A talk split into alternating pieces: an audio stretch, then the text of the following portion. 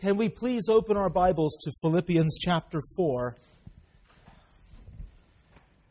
And as we open to uh, Philippians chapter 4, you probably already know this, but if you don't, you'll learn quickly that Philippians chapter 4 really doesn't have anything to do with Palm Sunday. And so, with that being said, I'm just telling you now that the, the Palm Sunday related content from the pulpit will happen tonight at the dinner. So make sure you come on out tonight and we'll talk about our Lord's triumphal entry into Jerusalem, which is observed uh, in that occasion. But we are in Philippians chapter 4 and continuing our verse by verse journey through this book.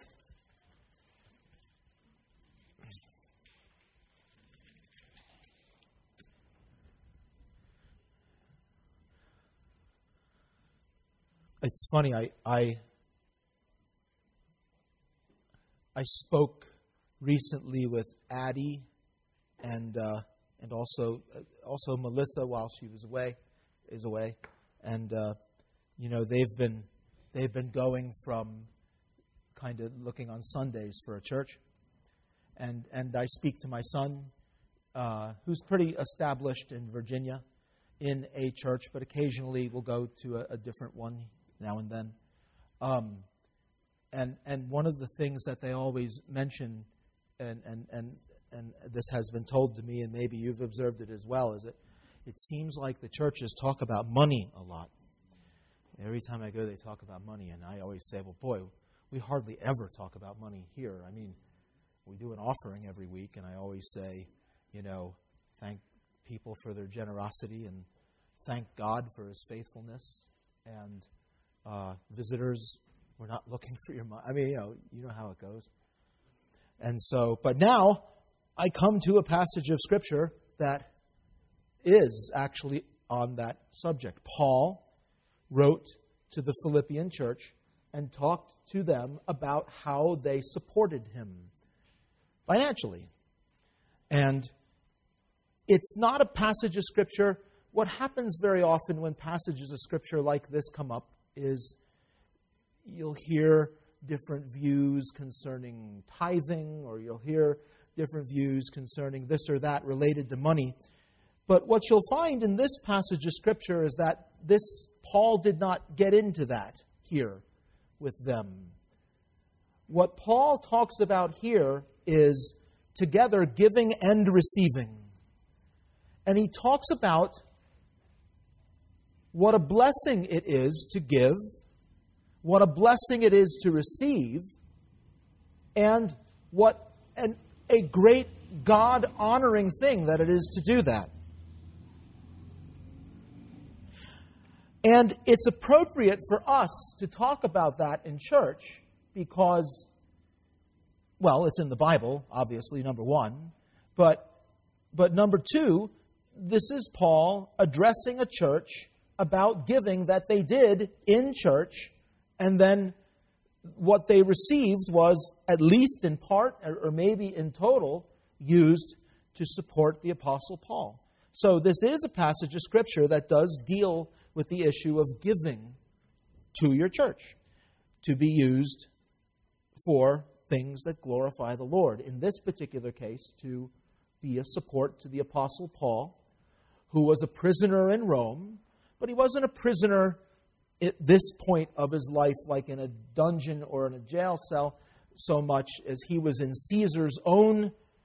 Uh, he was under Caesar's personal charge, and he was actually allowed to live a somewhat normal life for a prisoner, and was even allowed to receive uh, visitors frequently, and, and actually became well known even to the prison guards, and even as the end of this letter indicates, had even led some people to, to Christ. So, uh, during the course of all of that living out, the Philippian church, at least on one occasion, had sent Epaphroditus, we learned about him earlier in the letter, had sent Epaphroditus to Rome to deliver uh, the fruit of financial giving that the Philippian church had done. And in this passage of Scripture, this passage of Scripture is just a gem because it's so simple and it lays out how giving is all good, giving is win win win for everyone involved. Before I pray, let me just ask you a question. And I have to get to it because it's already 11:30, so I know I don't want to take you real over today. But um, how many people, how many parties are involved with giving in church? Think about that for a minute. And now I'll answer three. Three. There is the giver, there is the recipient, and there is God. Right? And in this passage of Scripture, very clearly, each one of those parties giver, recipient, actually not in that order, recipient, then giver, then God are spoken of. And listen to this the effect that giving in church has on them. Giving has an effect on the person who receives what is given. Giving has, that's why it's called giving and receiving. This message, Paul speaks of it in the text as giving and receiving, not just giving. Giving has an effect on the giver. That is, that is not just internal in your own spirit, but is actually supernatural. Faithful giving invokes something in a sovereign God that causes him to promise, I'm going to make sure I meet every single one of your needs. And that's in this passage. And then giving itself is also something that glorifies God, and specifically giving to your church, giving in church, giving, in this case, to the Philippian church for the designated purpose of supporting the Apostle Paul. Let me pray, and then I'll read starting in verse 10 and then we'll break it down a little bit, and, and that'll be it for today, okay? Let's pray, everybody. Dear Father in heaven, dear Lord God, thank you so much that we are here together today, and thank you for bringing us to this time of your word. And I pray, Lord God, that the simple yet powerful things that are said in this passage would be received by all, and that we would be doers of them for your glory. We thank you, Lord God, that we have this time together now. In Jesus' name, amen. Brother, can you toss me that? Give it a nice heave. Beautiful. Oh, man, that was a great throw. I can see that.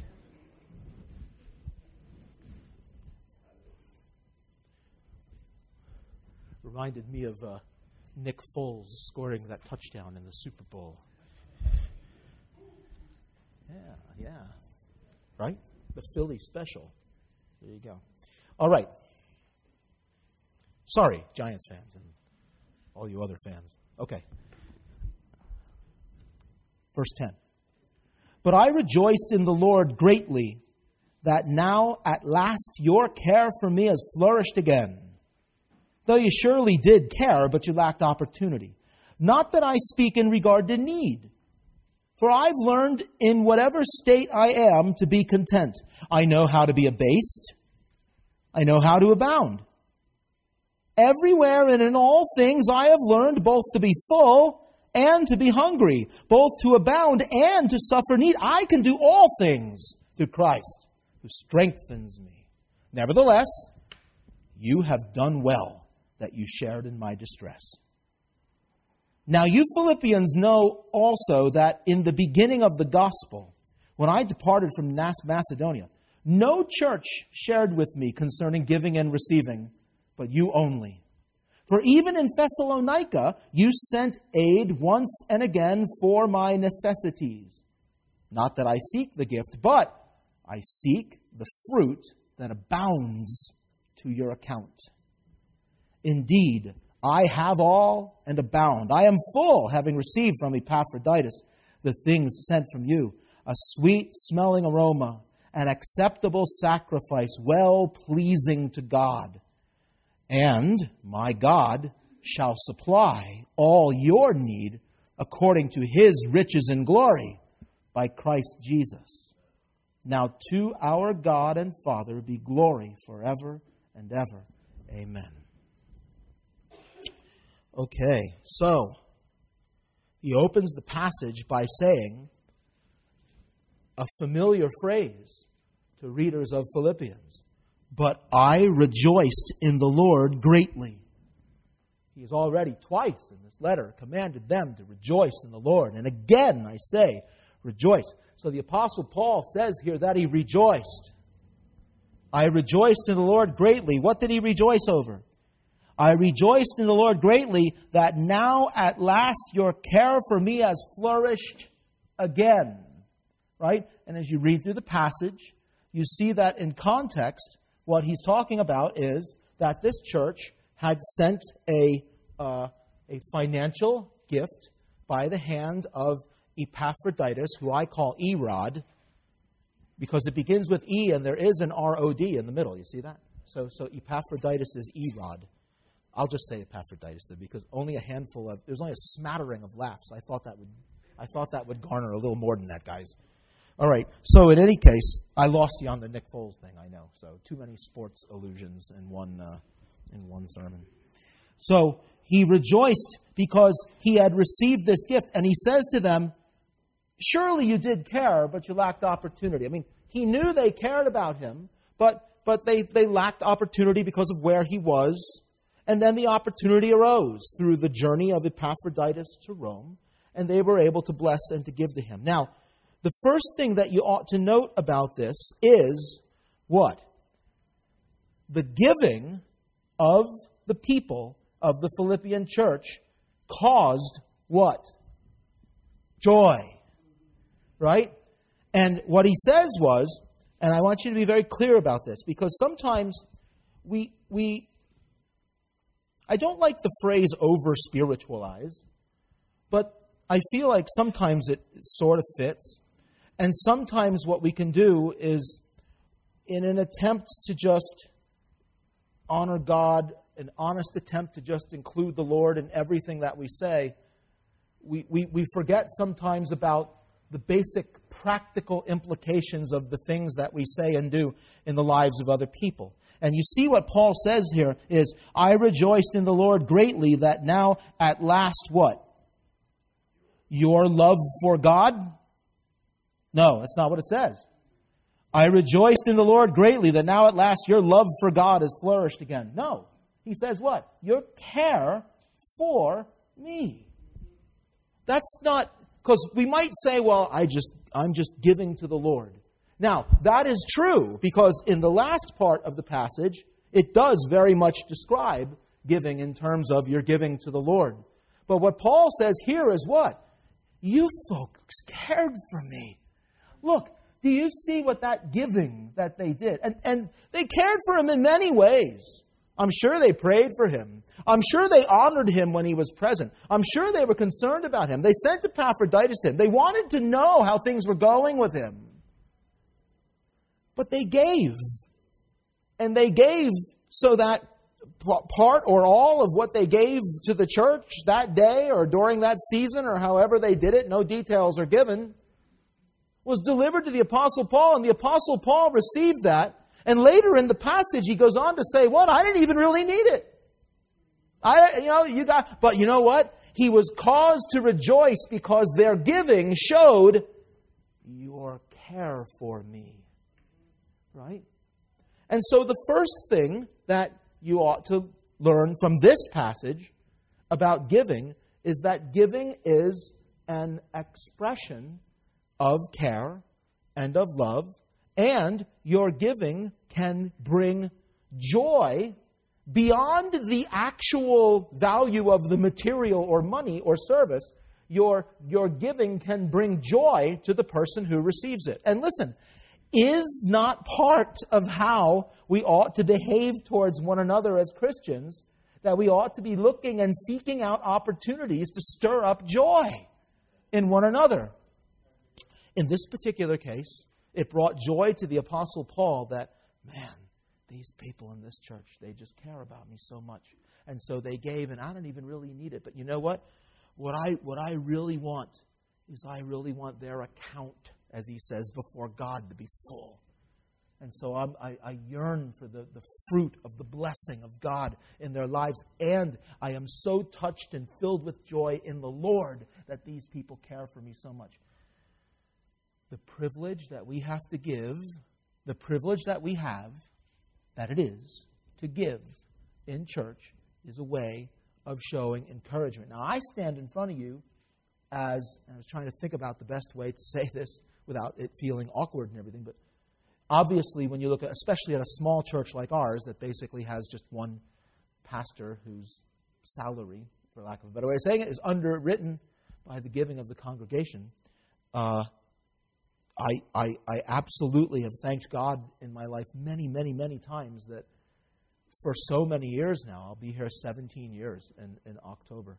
But, but the giving of what has typically been a small congregation like this size, you know, has, has been able to take care of my family and I. And like Paul, I can say that this has been a great blessing to me and has brought great joy to my heart and is, I take it as a reflection of your care for me. I think it's biblical for me to be able to say that to you. So, God bless you, which is what Paul goes on to say to them, and thank you very much. Um, and I know that you give because you love God, but I know also that you give because you care. And I love the fact that you care. And so thank you. Thank you very much for that. And it does cause me to rejoice. That's, that's really the important thing, isn't it? Is that the giving stirred up joy in the recipient. Now, I rejoiced in the Lord greatly that now at last your care for me has flourished again, though you surely did care, but you lacked opportunity. Now, verses 11, 12, and 13 are sort of like a, a parenthesis, a parenthetical statement, where the Apostle Paul inserts his personal perspective on the state of having everything I need versus lacking. And, and the way he concludes it is with probably what is one of the more familiar statements of the Apostle Paul in his letters. And he said, Not that I speak in regard to need. So Paul says, You made me rejoice. You showed your care for me. But I'm not speaking of that because, like, I need you to do this. He says, Not that I speak in regard to need, for I've learned in whatever state I am to be content. Right? And, the, and, and when Paul wrote to Timothy, who was one of his great traveling companions, right? That's exactly what he said. For time's sake, you don't have to turn there, but you know the verse in 1 Timothy chapter 6. It's actually inside your bulletins, I believe. Uh, 1 Timothy chapter 6, verse 6 says that godliness with contentment is great gain. He says that we came into this world with nothing, and surely we won't carry anything out of it.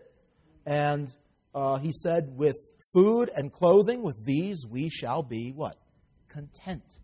Right? So the Apostle Paul had learned to be content in whatever state that he was in. He said, I know how to be abased, which means basically to be down, and I know how to abound, which means to be uplifted and full.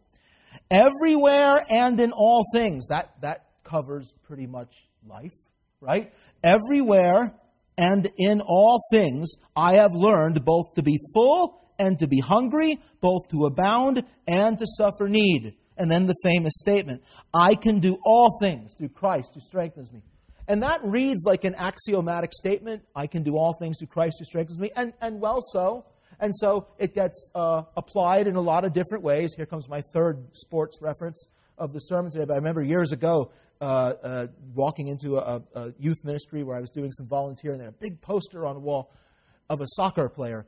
And he was, it was a goaltender, a goalkeeper, and he was like stretched really far with his hand out, and you could see the ball and he was stretching and trying to reach for the ball and had the Bible verse on the bottom I can do all things through Christ who strengthens me. So I guess he was applying it to reaching to stop the ball from going into the net, right? But, uh, but it, you know, it made a nice, powerful little impact for youth who were coming into a youth center. Um, but so it does like kind of get applied, this concept to a lot of things, but, and it's true. No matter what the issue, I can do all things through Christ who strengthens me. Whatever Christ calls me to do, I can do it because I get my strength from Him. Amen? Now, what Paul is saying is if God wants me to be rich, if God wants me to be poor, if God wants me to be full, or if God wants me to be hungry, if God wants me to have an abundance, or God wants me to lack. I can do it. I can do it because I get my strength in here. I get my strength from the Lord. I have learned to be content. I have food, I have clothing, I am content. If I have a lot, great. I can use it to help other people. I can kind of maybe set myself up for the future a little bit, be responsible, be a good steward. If I have a little, listen, the Lord provides for me. No matter what, I can do it either way because Christ gives me strength. Right? That was Paul's perspective on this. Verse 14, he gets back onto his train of thought. Nevertheless, nevertheless, what are the next four words? You have done well. Right? He tells them of their giving, even though I'm telling you, even though I'm telling you that I can abound and I can lack and I can be rich and I can be poor and I can be full and I can be hungry, right? Still, you've done well. Why had they done well? regardless of the fact of whether Paul needed anything or not. Why had they done well? Because Paul had joy and encouragement in his heart that is special, it's supernatural, it comes from God. He said, I rejoice in the Lord. He had joy from God in his heart because those people cared for him. Brothers and sisters, brothers and sisters, I can, I can be really tight with the context and say that as the pastor of a church who receives his sustenance from the offerings of the people of the church, that it is of great encouragement to me, or I can go broadly beyond that specific tight context and say simply in your day to day relations with one another, when we give and we support and we are kind and we are generous to one another, doing so much more in the kingdom of God than just meeting an immediate need.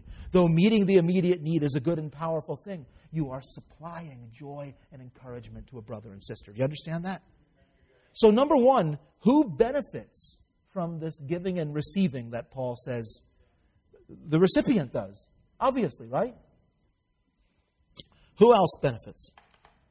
Well, the giver benefits too. You press on in verse 15. He says, What?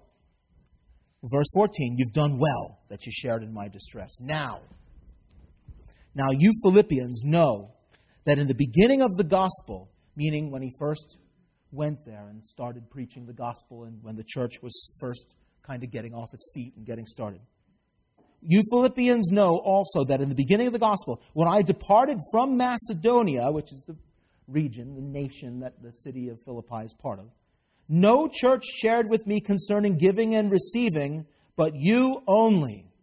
Right? So he says that in such a way that implies that more churches ought to be talking about this. He commends them because he's saying to them, like, you know, you guys are the only church who, like, are just really into this and talk about it and you're faithful to it. And so he gives them uh, commendation. And then he says in verse 16, For even in Thessalonica, and the reason he says even, the reason he says even in Thessalonica is because, well, he was in another city, in another church. And if you read the letters, First Thessalonians and Second Thessalonians, and read the account in the book of Acts about when Paul was in Thessalonica, what you see is, like Paul had to say to them, see, see in, in Second Thessalonians comes the famous statement, if you don't work, you shouldn't eat because they had what was apparently well entrenched in the values of the people of Philippi was lacking in the people of Thessalonica. Not to be too hard on the Thessalonian church because they suffered a lot in the beginning of their existence, but the Lord sustained them and the Lord was very good to them. So I'm not being hard on them. But what Paul is saying is if you read 1st and 2nd Thessalonians too, you can see that when he was in Thessalonica, they, were, they, they they wanted to set an example for him and his companions, wanted to set an example for those Christians. So he says to them, I worked day and night, laboring with my hands to provide for myself. And what happened was the Philippian church used to supplement what Paul could do, evidently from this, Even when he was in Thessalonica, they sent support to him there. So Paul was ministering in the Thessalonian church, not being supported by them, though he had every right. He said that I have every right to, to expect this from you. But he wanted to set an example for the ones who didn't have a good work ethic, right? Those are the ones that he had to say, if you don't work, you shouldn't eat. And in the course of kind of making that sacrifice, here came Thessalonica and Philippi are both in Macedonia, by the way. So here came another Macedonian church, the Philippian church, coming along and sending aid to the Apostle Paul. So you see that at least in two places outside of Philippi, in, in two places outside Paul's direct present ministry with the Philippian church, the Philippian church sent aid to him in Rome and in Thessalonica. You see? So he says to them, verse 16, Even in Thessalonica you sent aid once and again for my necessities. Verse 17, look at this, ready? Not that I seek the gift. Now get ready, here comes the next point. But I seek the fruit that abounds to your account. What does that mean? That means there is blessing that is not just for the recipient, but there is blessing also for who? For the giver, right? So Paul was like, not that I'm asking you to gimme, gimme, gimme, gimme, gimme. I mean, we could all, I don't have a lot of time, but we can all easily make pokes at the ubiquitous, greedy televangelist who's always asking for money and saying, God says, if you send me your best gift, I'll do this for you and I'll do that for you. And, you know, that's obviously, in so many cases, such a terrible manipulation of people's feelings and, and, and, and something that ought not to be done in the name, in the name of Jesus. But what you see the apostle Paul says here is that I not that I'm seeking the gift, but I know, I know that when you give, what are you doing? You're storing up something in an account. Does that sound like anything familiar you've heard in the New Testament anywhere? Does it sound like anything that Jesus taught? Remember when Jesus talked about treasures on earth and treasures in heaven? What did he say? He said, Don't store up treasures on earth where the thief can break in and steal, where moth and rust corrupt. No, lay up for yourself what? Treasures in heaven. And I think this is very much what Paul has in mind. And there's, there's nothing wrong with having that as your motivator. I mean, Jesus didn't say, you know, uh, lay up treasures in heaven, and then you have to feel guilty about doing that. No, he said lay up treasures in heaven because you can and you should. Like when you're when, when they were giving, they were storing up heavenly treasures for themselves that nothing, not a, a thief can't take it. The effects of nature, like a moth or, or, or rust or, or, some other just agent of, of dec, uh, degradation that goes along just with time, none of that can touch it. Everything that you do unto the Lord, everything that you give, every penny, every dollar that you give unto the Lord, listen, God is what? Listen, God owns the cattle on a thousand hills. He who gives to the poor lends to the Lord. You know all of these things, right? Listen, Paul was like, listen, I'm not, I'm, I'm not seeking the gift from you, but what I seek is what abounds to your account. You guys are so faithful, given to me when I'm in Thessalonica, even given to me here in Rome. What I really want to see is how God is going to like just store up for you and bless you when you get to be with Him where you are forever. And that's, listen, that is all in tune with what the day by day mindset of every Christian is supposed to be anyway. Affections set on things above, not set on things on the earth. So you see that a person's giving not only blesses the recipient, but the person's giving also establishes future blessing for them in a place where the blessing will never wear out or die out or lose its value or anything like that. It's a test of faith, isn't it? Do you believe it? The Philippians believed it. Because the Philippians, it seems like, were seeking out. Like, that's why he had to say to them, listen, I know you cared, but you lacked opportunity. They were looking, how can we help Paul? How can we bless Paul? We got to get Paul another gift. He probably needs one. We haven't heard from him, but we want to be able to help him. Let's take a collection. Let's send Erod to go find him, right? And, and, and, and, that's, and that's what happens. And this, this, he's writing this in response to that and telling them, I'm not talking about the gift. What I'm talking about is the fruit that abounds to your account. Your account of fruit. How many of you know that you have like a fruit account? You do. You do. You do. This is one, not the, but one of the ways that the balance is increased, to put it in that sort of terminology. Right? Jesus spoke of, um, I mentioned already, Jesus spoke of storing up treasures in heaven. Go on in the passage, just for time's sake, because I want to get this done. Um, I'm full, having received from Epaphroditus the things sent from you. Now look at this. We already said that this giving and receiving blesses the recipient. We've said that giving and receiving blesses the giver. Who else does giving and receiving bless? Yeah, look at this. The things sent from you, what? A sweet smelling aroma, an acceptable sacrifice, well pleasing to God. In 2 in 2 Corinthians 5, we all know the passage of Scripture that says, We must all appear before the judgment seat of Christ to give an account for the things done in our body, whether good or bad. That's 2 Corinthians 5.10. Do you know what 2 Corinthians 5.9 is? The verse right before that, that sets that up. It says, whether present or absent, we make it our aim to be well pleasing to Him in all things. For we must all appear before the judgment seat of Christ, right? So the idea that I'm going to stand to give an account for my life to Jesus one day, in that hymn we sang, Rock of Ages, uh, uh, Augustus Toplady spoke of, of appearing one day before his judgment throne. I mean, I mean the hymn writer, and I, I, appreciate that context that I wasn't aware of so much as he's in that, in that gorge and thinking about, no doubt, the majesty of God, is thinking about the fact that one day I'm going to stand before him and stand before his judgment throne. Well, the Apostle Paul, when thinking about that judgment throne, said, I make it, we make it our aim to be well pleasing to Him in all things. And you see what this says here in Philippians? Sweet smelling aroma, acceptable sacrifice, well pleasing to God.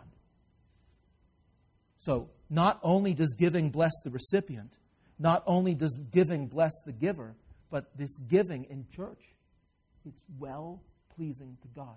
There are many other things to say. Churches should be accountable and reasonable and, and you know, as careful as possible, prudent, wise.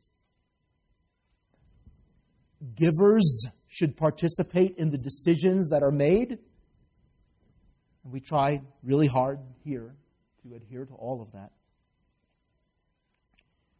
But when you're giving, know that and trust that it is well pleasing to God. You bless the recipient, you ble- it is a blessing to the giver and it is a blessing to God. And by the way, look at verse 19. Look what is attached to it. What's the first word of verse 19? And. Conjunction, junction. What's your function?